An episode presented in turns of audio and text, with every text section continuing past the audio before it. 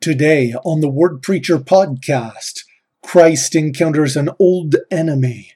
Jesus shows how to deal with temptation and how the Scriptures provide real strength. I'm Brett Jensen, and this is the Ward Preacher Podcast.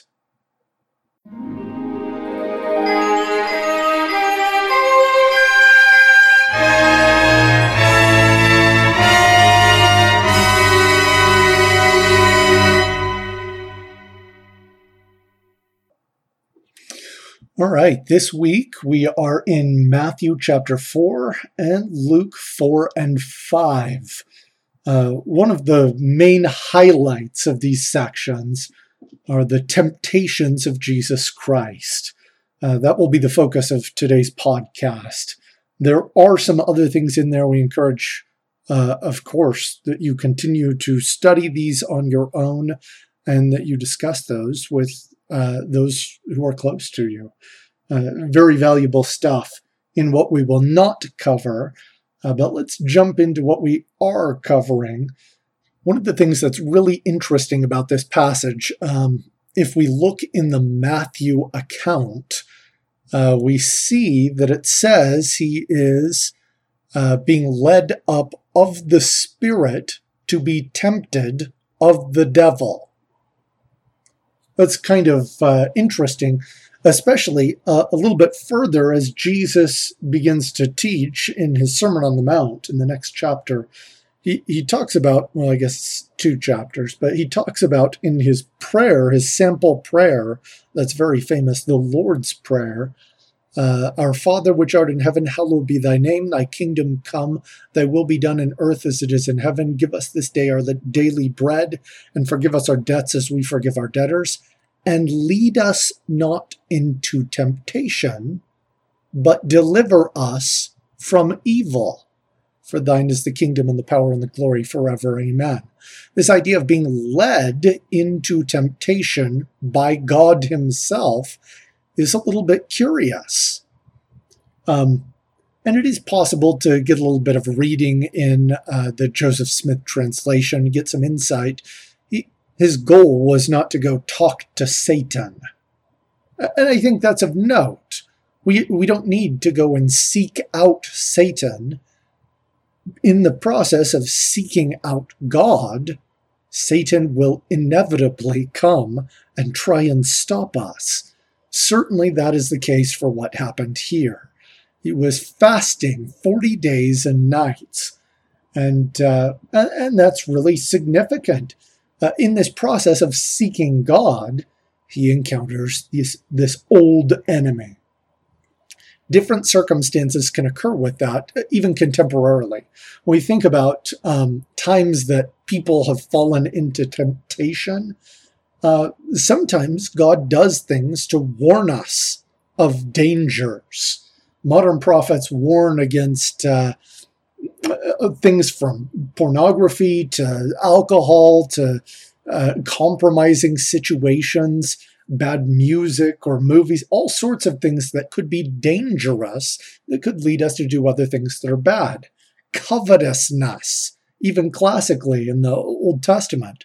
The idea of if we're coveting something a lot, or if we have pride or lust, these are things that God warns us that could lead to things that are bad.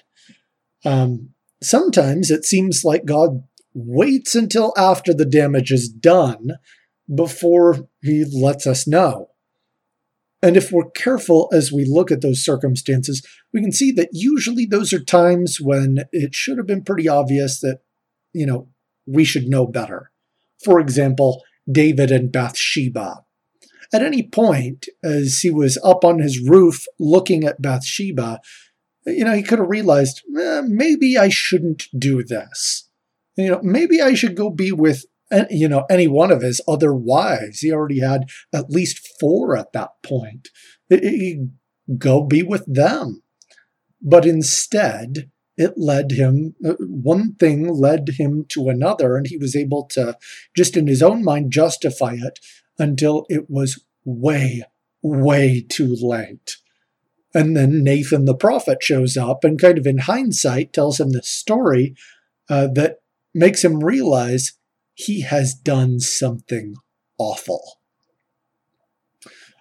I think that if we look introspectively at our own experiences, we should be very careful that we are using the warnings we have already received in how we process decisions that are before us.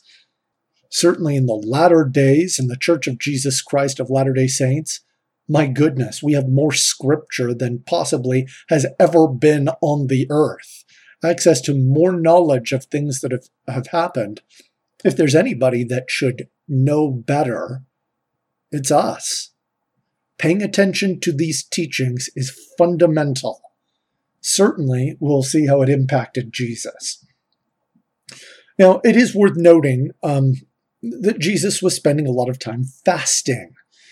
Fasting is an important spiritual tool, and just briefly, what it represents, like sitting in sackcloth or ashes, as was done in Old Testament times, it's a sign of something else.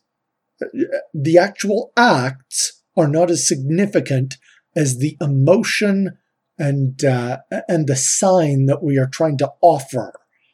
It's something that represents humility, of putting God above our own appetites and passions and desires. And it makes a difference. God rewards faith. Like with any other ordinance, if it's not accompanied by true faith and prayer, fasting is just going hungry. Baptism without true faith and penitence is a bath. Taking the sacrament of the Lord's Supper is a light snack, unless it's accompanied by true faith and penitence. And so it is important to be genuine. And as we are genuine, these become powerful tools that represent signs, things we can focus our faith on and increase our faith. Certainly, it does make a difference. There's an example that would happen later in the New Testament that Jesus points to when some of his disciples who are unable to cast out an evil spirit, they come to Jesus. And this is what it says. This is Matthew chapter 17, verses 19 through 21. Then came the disciples to Jesus apart and said, "Why could not we cast him out?" And Jesus said unto them, "Because of your unbelief. For verily I say unto you, if ye have faith as a grain of a mustard seed, ye shall say unto this mountain, Remove hence to yonder place, and it shall remove, and nothing shall be impossible unto you. Howbeit, this kind goeth not out, but by prayer and fasting." It makes a difference. Of course, only with the prerequisite that Jesus pointed to, true faith. That's what unlocks everything else. And then with a sign of faith, it becomes even more profound. Jesus himself would also teach in the Sermon on the Mount that when we fast, it's not to disfigure our faces and appear like we're being miserable.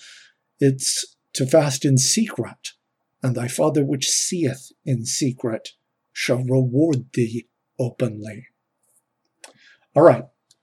On the fasting page, after the fasting page, comes our first of the temptations. Satan says to him, "If thou be the Son of God, then command that these stones be made bread." Now, this might seem like something that would be really easy to justify, not just because he's been fasting for 40 days and he's probably pretty hungry, or not even probably. It says in Matthew 4, he was afterward and hungered. Undoubtedly, he was hungry. But also, it seems like it would be justifiable because God has, at diverse times, provided food in miraculous ways and done so out of compassion or to help people. He literally sent manna from heaven for the Israelites to eat so that they would not go hungry.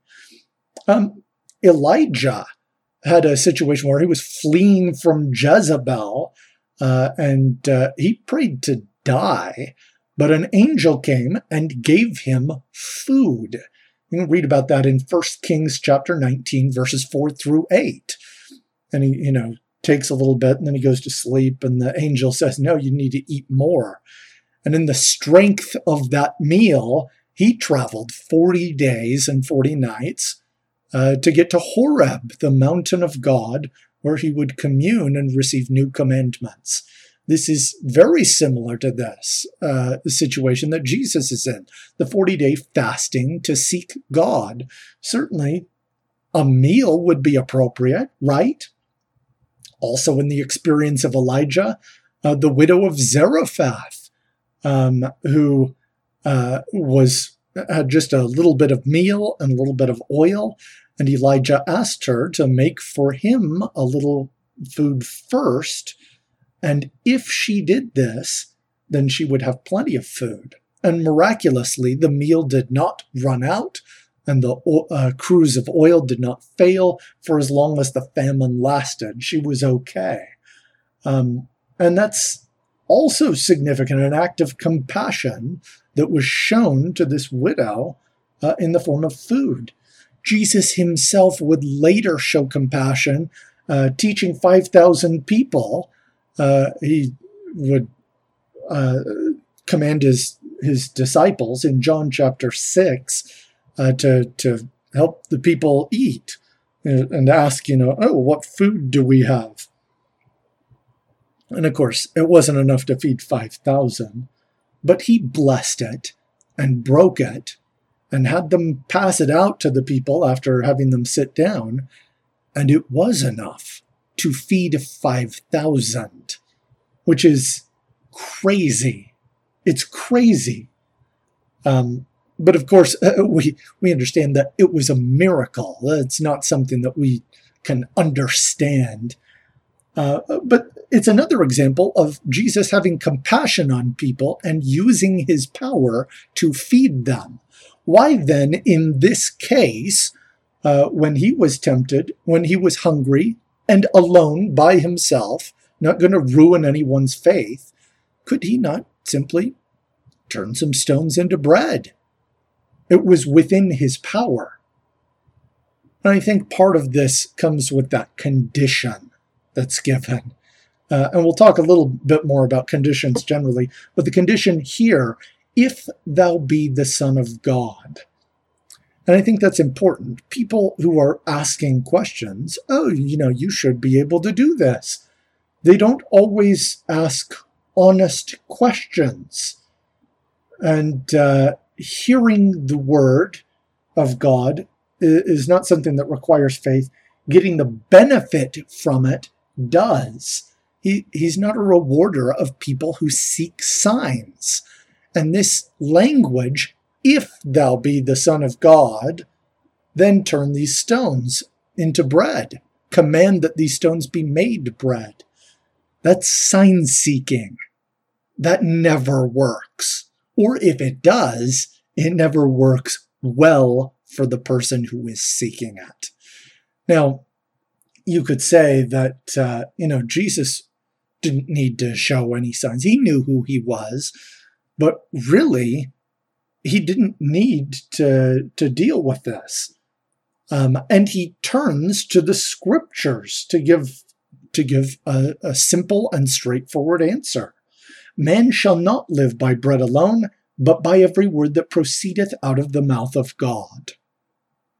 That, when you're really, really hungry, and you have the ability to make food using divine power, and instead you turn to that scripture, that means something. Keeping the word of his Father was more important than anything else. That meant something. Of course, that prophecy can be found in the Old Testament in Deuteronomy chapter 8, verse 3. This idea that more important than the physical nourishment, there is something that comes from God that gives us nourishment, a spiritual nourishment. And those who neglect this spiritual nourishment are in a state of starvation. It is something that is vital. So he resists this temptation with the scriptures. Then comes a scriptural temptation, where Satan says, that it is written, he shall give his angels charge concerning thee, and in their hands they shall bear thee up, lest at any time thou dash thy foot against a stone. If the devil can use the scriptures, are the scriptures even authoritative? If people can get different ideas from the same book? That's a very important question, and it requires some important thought. God sends prophets to lead men to repentance and obedience. And the writings of these prophets or the teachings of these prophets recorded are the scriptures. But these prophets are men who also need repentance and obedience. Scriptures are meant to be understood in a context that brings men to do good, to repent and obey, but they're not always used in that way. Obviously, Satan was not trying to get him to do something that was good, but Jesus, with a mastery of scripture knowledge, answers with a scripture of his own. Thou shalt not tempt the Lord thy God. I think that's really important, this idea.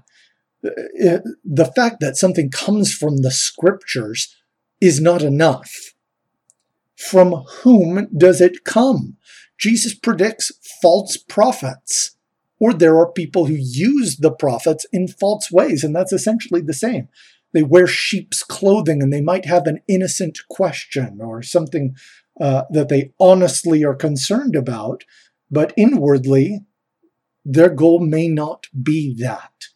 Or they might mean well, like some of the Pharisees who really were devout in how they lived their life according to the scriptures, but in the end, they were straining at gnats and swallowing camels. Some people, even today, who mean well, can justify all manner of evil doing, quoting verses just about love in the New Testament and ignoring everything about repentance.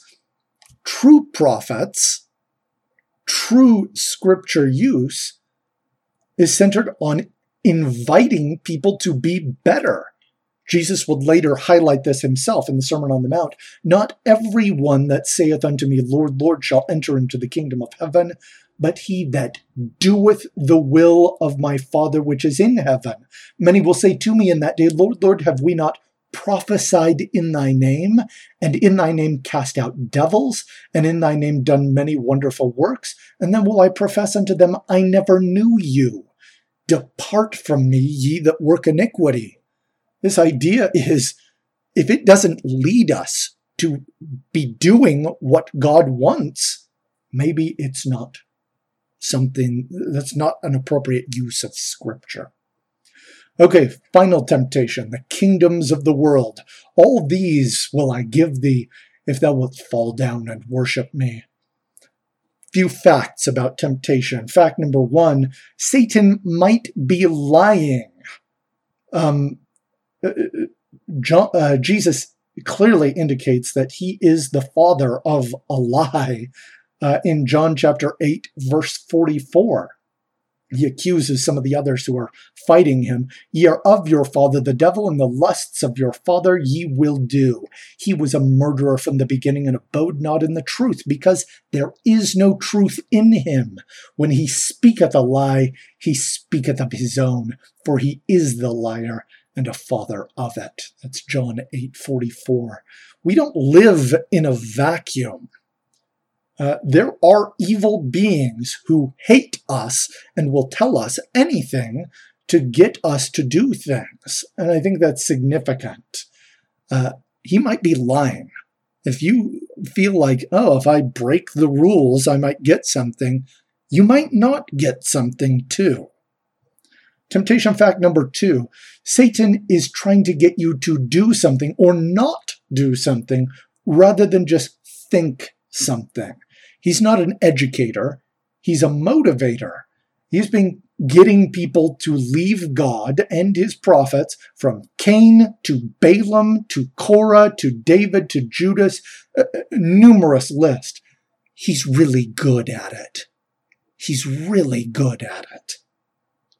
And once you've left God, then you're the kind of person that the only value you can provide to him is, because he's already got you away from God, it's to get other people to do the same. A lot of these people who are enemies of God and his church fail to recognize these compulsions they have that keep them persecuting those who do good or persuading faithful people to abandon their faith. They fail to recognize that perhaps they are just playing into someone else's hands. The conditions that are associated with the promises he makes are significant. Which leads us to temptation fact number 3. Satan's offerings are always temporary. He shows him all these kingdoms of the world, but I cannot identify. There might be one. I could be wrong. I can't identify a single kingdom that existed in AD 30 that exists today. Even if there is one, ultimately, Jesus is going to reign over the entire earth, and his kingdom will be permanent. This is an important lesson. God's offerings frequently come with temporary hardship, a leap of faith, uncomfortable repentance, but they end with permanent inheritance and everlasting life. Jesus, of course, once again turns to the scriptures to overcome temptation and declares, "Thou shalt worship the Lord thy God, and him only shalt thou serve." I think this is important. Even Jesus Christ endured temptation. It comes to everyone. But Christ shows us the strength that comes from a correct understanding of prophetic words. Satan is a villain. And I think in these passages, Christ does a good job of exposing him as such. And he demonstrates how a person can show integrity by keeping to what you know is right. Do not cast aside your testimony lightly. Hold to the truth. Jesus Christ is so, the truth is so important to Jesus Christ that he identifies as the truth. And I think that's significant. Thank you, everyone who has supported this podcast. Of course, next week's studies will take us to John 2 through 4. We'll probably emphasize a little about his conversation with Nicodemus. We encourage you to continue to study the Come Follow Me program and the scriptures generally. Thank you for all of your support. And of course, as always, fight on.